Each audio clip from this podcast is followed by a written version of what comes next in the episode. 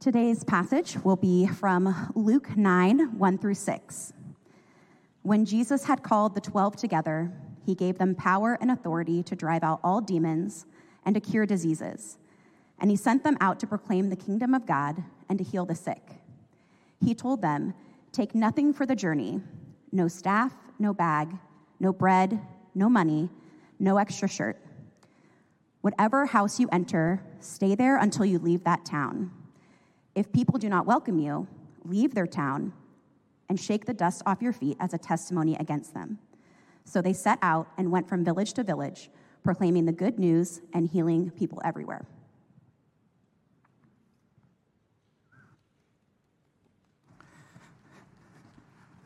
Thank you, Alyssa. It is special having her read. I was her youth pastor back in the day, as her and her twin sister Kelly and older brother Ryan grew up here at Calvary Church and also attended Calvary Christian School. And a little bio on Alyssa. I know you're not prepared for this, but uh, Alyssa, as she grew up here, went to Foothill High School. Any Foothill Knights in the house? Okay. Tustin? El Modena? Okay, okay. I'll stop there. Garden Grove? Okay, okay. All right. Stop, stop. Um, so Alyssa went to Foothill and then went to Point Loma, go Sea Lions, I think it is now. So she went to Point Loma, graduated from Point Loma, came back here to Orange County, and started in the clothing industry. And, and really was doing well at that and beginning to progress kind of up the ladder of that industry when God began to speak to her in some very clear and profound ways and said, Alyssa, you're doing well here. You could do a ministry here in the clothing industry, but I am specifically calling you. I am sending you to the land of middle schoolers and high school students in the public school system.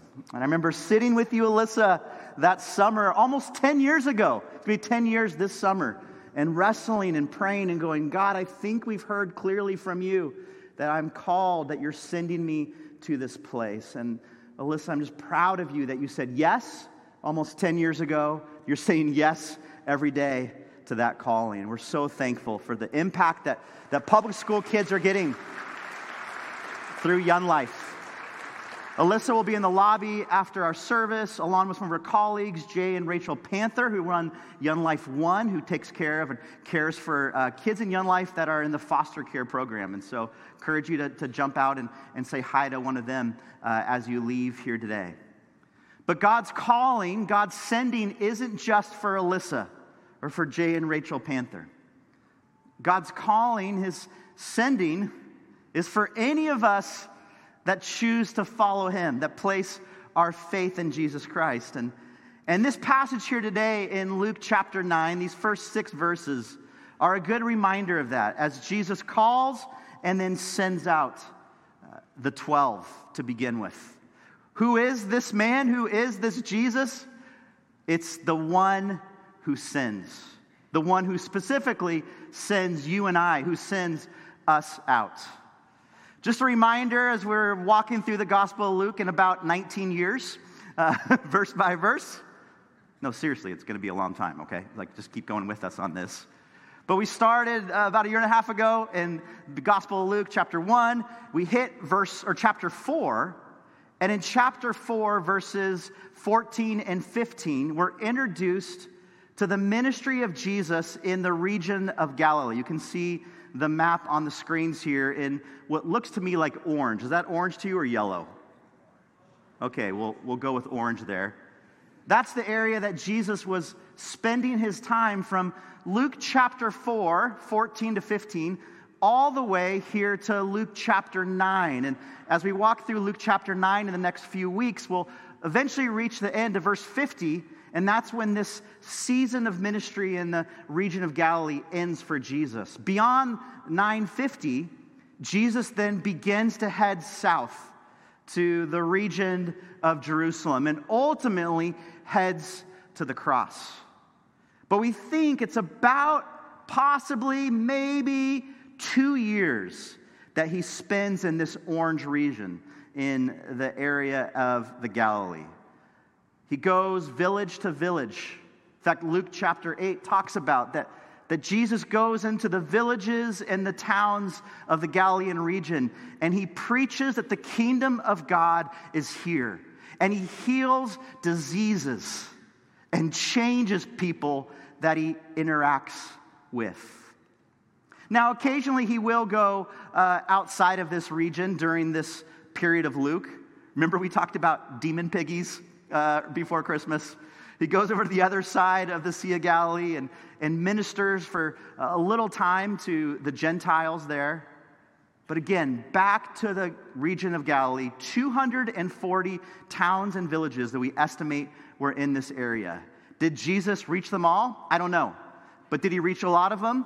Yes. And there was people that accompanied him in this two-year ministry, and it was the disciples. If you're in Luke 9, maybe just keep your finger there, but go over to Luke 5. You see in Luke chapter 5 that Jesus calls those first disciples, including Peter. And it says this, and likewise, in Luke 5 10 and 11, and likewise also were James and John, son of Zebedee, who were partners with Simon. And Jesus said to Simon, Do not fear.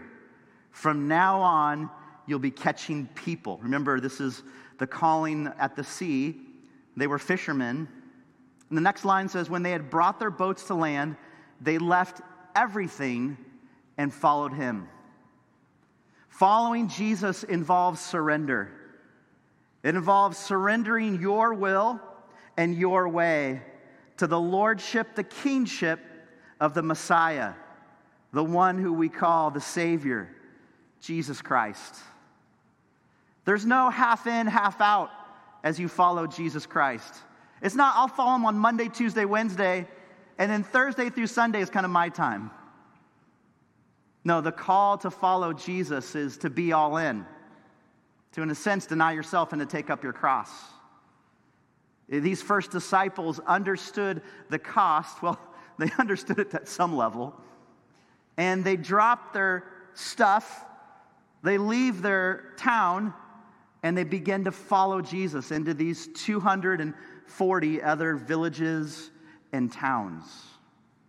And from Luke chapter 4, verse 14, all the way to the end of chapter 8, which we covered last week, and then now as we land in chapter 9, verse 1, for the most part, almost exclusively, the disciples are watching and observing Jesus. They're not actually participating in the ministry. That, that's not to like sell them short though. Like they were, they were fully invested. They were on the boat on the Sea of Galilee when the storm rages. They thought they were going to die. And so there's a sense that, yeah, they're experiencing all the things that Jesus is experiencing. Uh, when miracles are happening, they, they have a front row seat, and, and I know that they were moved and, and touched by that. So they're not like um, I guess, uninvolved observers. But they're not actually involved in the actual ministry. This is Jesus, and they're just following Jesus at this point. I do want to make a note on that, though, that in these two years, as they observe Jesus, I think there's a good principle for us that is when you become a follower of Jesus, there needs to be a time of apprenticeship. There needs to be a time of learning and observing and being poured into. I know sometimes here at Calvary we run into people who, who accept Christ and we're celebrating that. We're like, this is amazing. You, you've crossed over from death to life. But then we don't exactly give them the microphone the next Sunday to preach a message. There needs to be some time of, of learning and growing and continuing to surrender. And so that's what was happening to the disciples right here. The disciples were learning the ways of Jesus, literally following in the steps of the rabbi. But they were kind of like, I don't know, maybe fans at a Rams or Chargers game at SoFi. I heard a great quote, it's kind of a common quote, so maybe you've heard it before. But football is a great sport. It's 22 people on a field who desperately need a break, and it's thousands of people in the stands who desperately need to exercise. Have you heard that before? Sometimes the church can be like that. You got 22 people who are working really hard. The rest of us are just kind of watching, right? May the Spirit of God just invite those that are watching here today to go all in, to play, to get on the field, in a sense. May this word today inspire, encourage, challenge you. If you're just kind of watching from the stands, it's time to get in the game. And for the disciples, this began in Luke chapter 9, verse 1. Jesus calls a meeting. Look again at this verse that Alyssa read. It just simply says one day, doesn't tell us what specific day, but Jesus called his 12 disciples. How cool is this? Jesus calls a meeting. Imagine uh, your typical meeting at your workplace. Imagine the highs and lows of the meetings that you have in your vocation.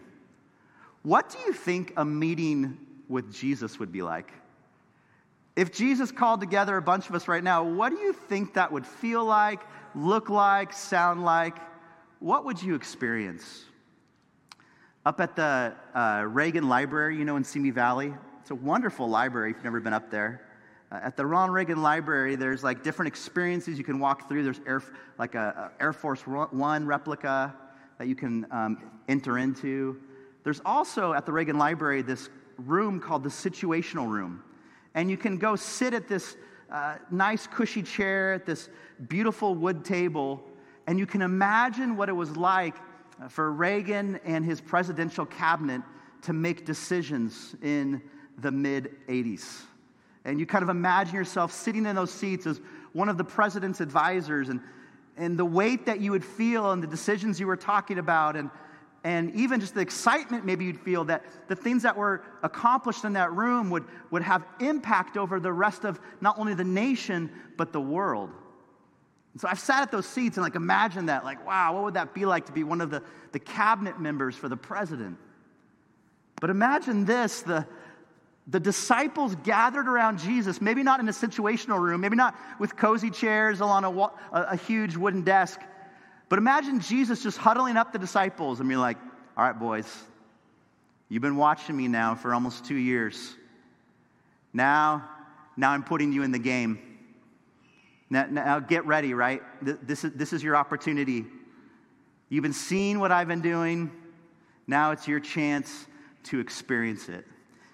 Have you ever been a bench warmer on a sports team and you kind of like are always used to not playing and then all of a sudden like the coach calls you in and you just have no idea what to do?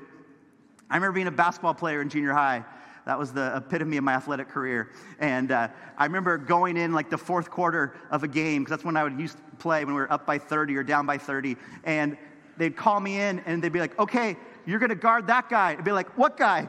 and I'd be like wandering on the court, like, Who do I guard? What are the plays? I just want to disappear. Anybody relate to that? Yeah. This is the disciples. They've been watching Jesus, and then Jesus calls them together for this meeting. And he says, All right, guys, you're up. You're in. And then look at the second part of verse 1 here of Luke 9. Not only are you going to play now, but look what he does. He says, I give you power and authority. Jesus gives them, these guys that are following him, power and authority. And I want to just sit with that for a minute. The power and authority of Jesus. Our series is called Who is This? It's the one who can give power and authority to others, Jesus Christ. Just a little quick word search through the scriptures when it comes to power. In Luke chapter 4, again, you read about the idea that as Jesus began his Galilean ministry, the witnesses recognized pretty quickly that he had authority and power. But this wasn't a new phenomenon when it came to prophets in the Bible. If you even look in the Old Testament, you see in the book of Judges that a guy like Gideon was given power by God. Power by God to lead the people. Even though he was from the least of the clans, God gave him power, God gave him authority.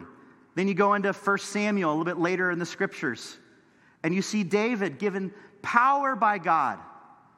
God saying, out of my grace and out of my wonderful plan, I'm going to give you power to accomplish my will. And then you even see in the minor prophets a, a prophet like Micah. Micah prophesying, his ministry was before the, the fall of the temple. And God gives Micah power to represent the people, to refresh them, to, to give them hope in the midst of uh, what would be a really difficult time for the nation of Israel. And Micah, the scriptures say in the book named after him, was given power, given power by God.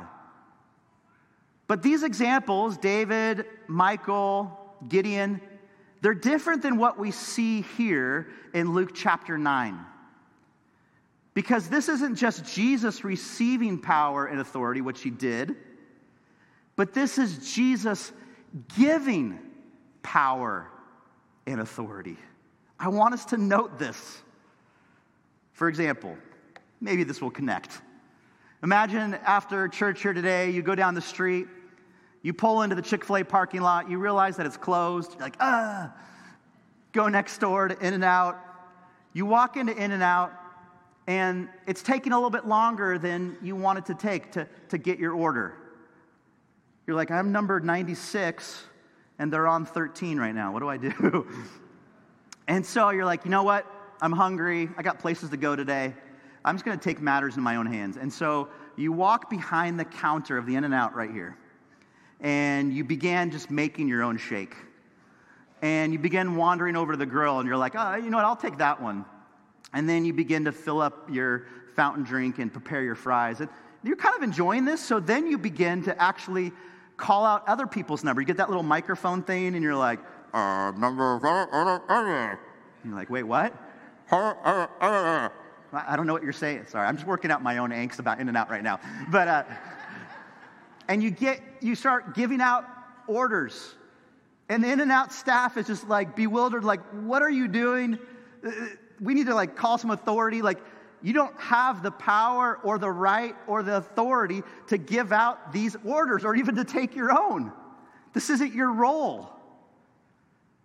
And I want us to understand here, if you can somehow connect an in and out lame illustration with Luke chapter 9. Jesus is giving out power and authority because he owns all power and authority. He is the King of kings and the Lord of lords, the Alpha and the Omega, the bright and morning star, the one that is to come. His name is Jesus Christ, the one who saves. Gideon didn't have the power or authority to transfer what he had been given by God to someone else. Neither did David. Neither did Micah. Neither did any prophet before Jesus. Who is this one? Jesus Christ who's able not only to live and minister in power and authority, but he's also able to give power and authority. It's worth following. Another reason to follow Christ, because he is the worthy one to do this. And then it goes on, the end of one, beginning of verse two. Look at here. He says he gives them power and authority to cast out all demons and heal all diseases. Verse 2 he tells them to proclaim the kingdom of God. The king has arrived, Jesus Christ, and to heal the sick, which is a demonstration of the kingdom. So it's both word and deed. He commissions the disciples, these 12, I'm going to make you ambassadors. You're going to proclaim with your words what I've come to do, and you're going to show with your actions that I ultimately have the power and authority. I'm going to give you this right to be my ambassadors, to be my spokespeople for this. Again, a little side note on this. It's interesting in this Galilean ministry from Luke 4 to Luke 9 how many demonic interactions that Jesus has. How, even in this passage, he's calling his disciples to go after the demons. I really believe as you look at the scriptures that this time this era These three years of Jesus' ministry were the greatest three years of spiritual warfare that the world has ever known. As Satan realized the time had come, and Satan unleashes all the fury that he can conjure up towards thwarting the plans of God through the Messiah, Jesus. And so I just am guessing and I'm analyzing that even the people of this region were like, wow, this, the demonic forces, this, is, this has never been this obvious or, or in our faces before. And so Jesus, recognizing this, sends the disciples to tackle that because ultimately he has power and authority over every living creature and over every spiritual creature too. Amen? Amen. Amen. You know when the second greatest time of spiritual warfare will be, I believe? It will be in the end times. So the first is in the ministry of the life of Jesus. The second is in the end times. 2 Timothy 3 talks about that, that in the latter days there'll be so much trial and tribulation and tough things. I believe that's because the warfare of the enemy will once again be unleashed. Is that even happening right now? Lord, I just pray that as you gave authority and power to the disciples, God, that you would give us, the church, here in 2024, power and authority to tackle and conquer the enemy, not only in this region, but worldwide. God, use us. Use us, Lord. And so you have the disciples sent out, and then Jesus gives them these interesting instructions. In verse 3, he basically says, Travel light, guys. Don't bring a lot with you as I send you out to these regions. He specifically lists all these things like, don't do this, don't take this. We'll read more about this in the next chapter in, in Luke chapter 10. Interesting, later in the Gospel of Luke, Jesus does add a couple things that they can bring on their journey. But in this particular time, Jesus is really interested in them being completely dependent on Him, completely dependent on the Spirit of God to lead them, to guide them, to protect them. He says, travel light. It's the opposite of this. I found this on like one of those Facebook ads that pops up. I don't know what I searched to, to have this um, target me but this is an actual backpack that you can buy. It costs $999. And here's the description of this wonderful backpack right here. Whether you're looking to lug around all your textbooks or you just want to discreetly sneak food into the movies, people still do that? This giant JanSport backpack will get the job done. Features the iconic yet simplistic JanSport design and measured an impressive 55 by 42 inches. 999.99. Jesus says, do the opposite as he sends the disciples. Barely take anything. In fact, in the next verse, he says, and as far as your accommodations, where you live, just find one person of peace. Find one person that will take you in, and then just stay with them during the time of your ministry. There's some background to this.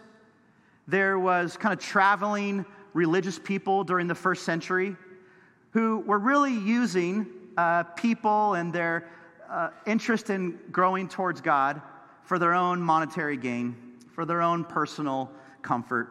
Not much different than today, right? And so they would upgrade. They would come to a village and they would go to the first person that would take them in, but as their message became more well received, they'd find a bigger, better house, maybe a better cook.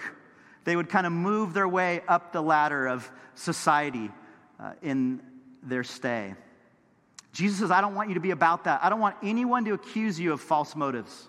So travel light and just simply stay with the first person who invites you in.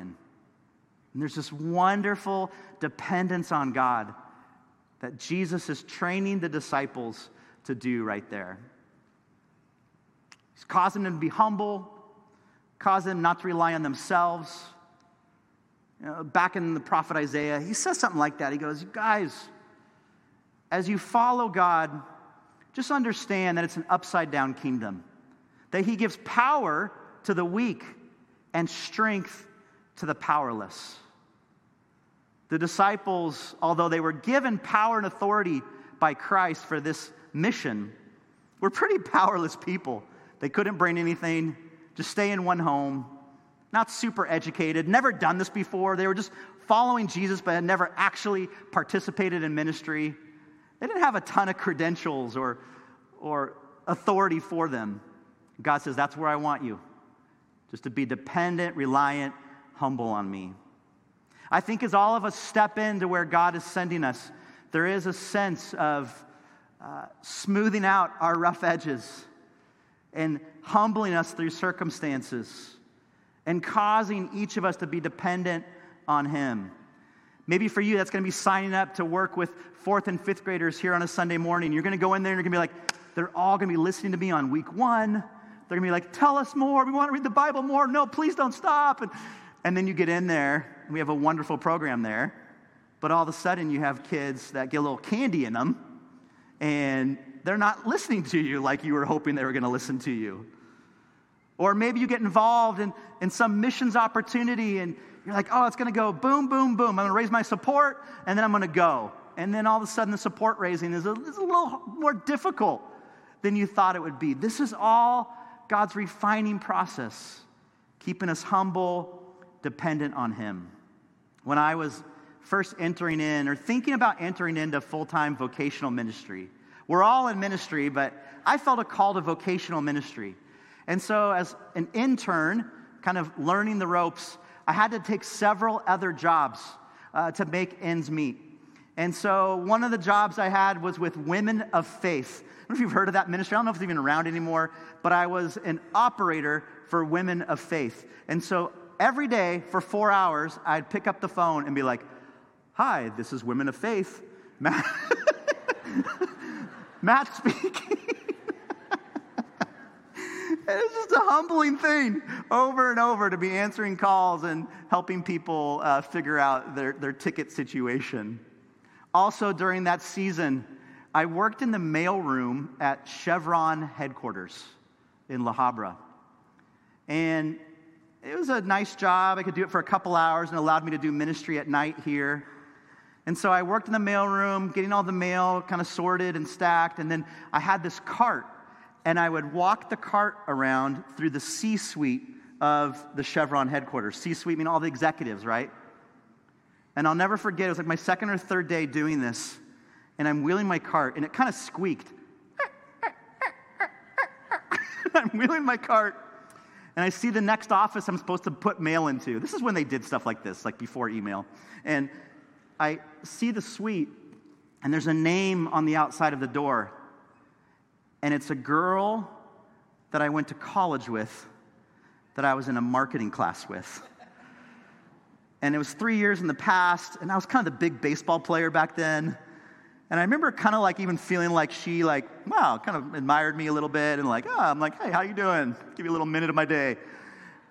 And now three years later,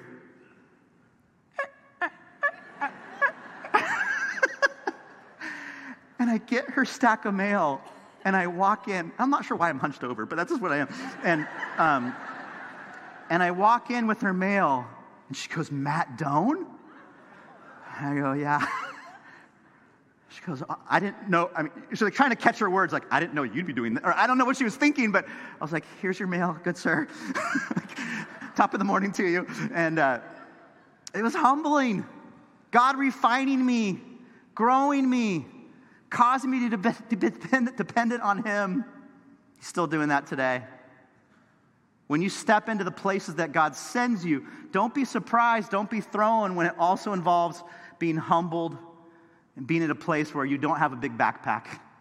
You got to travel light. Come to verse 5 of Luke 9. This is a rather strange passage.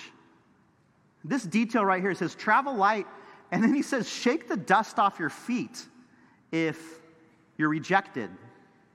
Now, there is some context to this that we have to understand.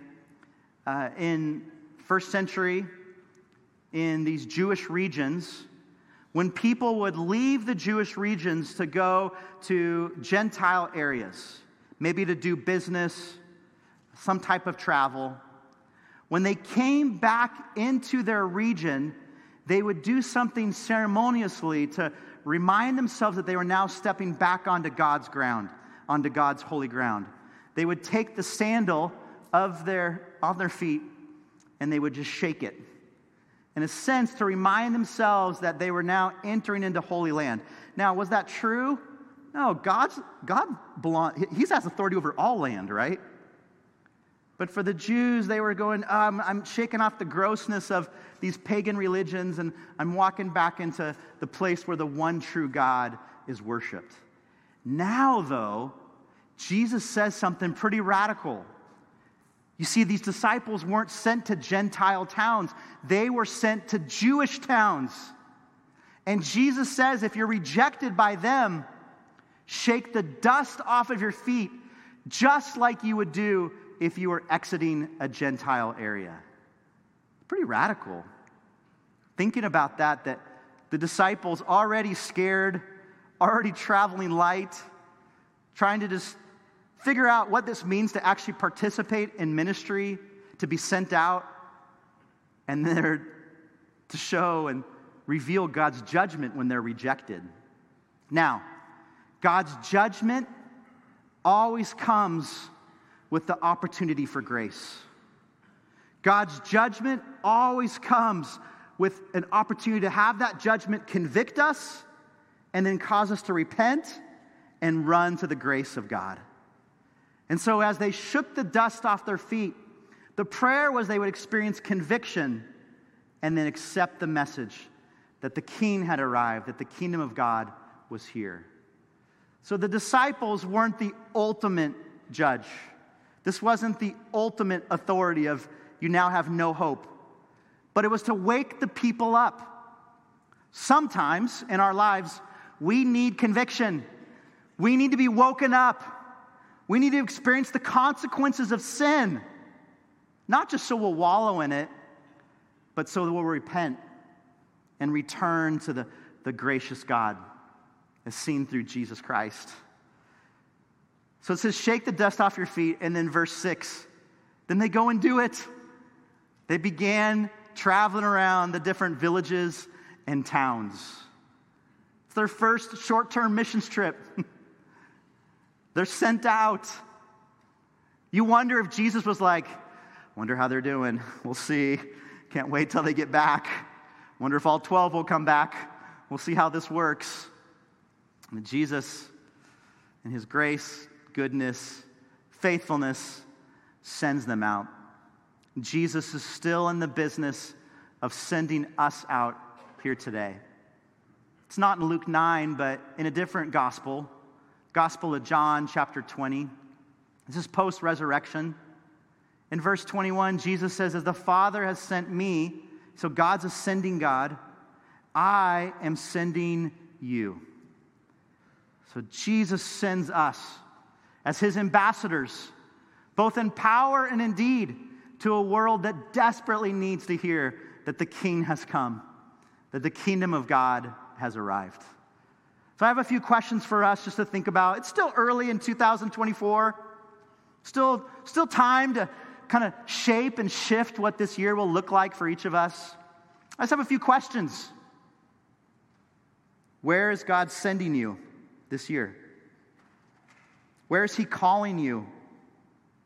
Maybe you're like Alyssa, you're wrestling with that. It's time to get in the game. Where is He sending you even just today?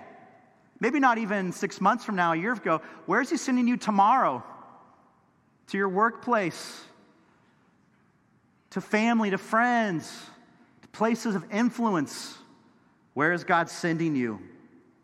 And then look beyond that. Where may He be sending you in the future? Where is God putting people, places on your heart and saying, I'll give you power and authority. Your job is to obey and to go. You can be encouraged by this. Wherever God sends us, He will equip us. And wherever God sends us, He will go with us. A couple tools I want to even just alert you to. As you consider where would God send you? One is that we have a class starting two nights from today. It's called Perspectives. It's a 15, 16 week course, three hours every Tuesday night, costs a little bit of money, but it's an amazing course to really understand God's heart, to understand uh, his heart for the world and nations and your role in it. And I would just invite you to jump into this class starting this Tuesday night. It's C200, the middle of campus. We also have a resource that was developed last year by several of our team here. It's really good. It's a discipleship inventory. And it's basically something for you just to walk through and to recognize where God has gifted you and, and given you experiences in. And it's basically to understand what's in my toolbox that I could be giving to somebody else. As God sends me out, here's some things that I could offer. It's meant to be done not in isolation, but with somebody else. And so you can find this online. We have some in the lobby here today, too. Encourage you to pick up one of these inventories and walk through it with somebody else and go, God, equip me as you send me. And then finally, as we enter back into worship through music, if you want to pray with somebody, maybe you're at a place, a crossroads in your life, and you're like, ah, I feel like God might be sending me this way, He might be sending me this way. Or maybe I'm just stuck. I'm, I'm in SoFi Stadium just watching. If you just want another believer to pray with you, to encourage you with that, I would encourage you to find one of the prayer points just we enter back into worship. So let's pray.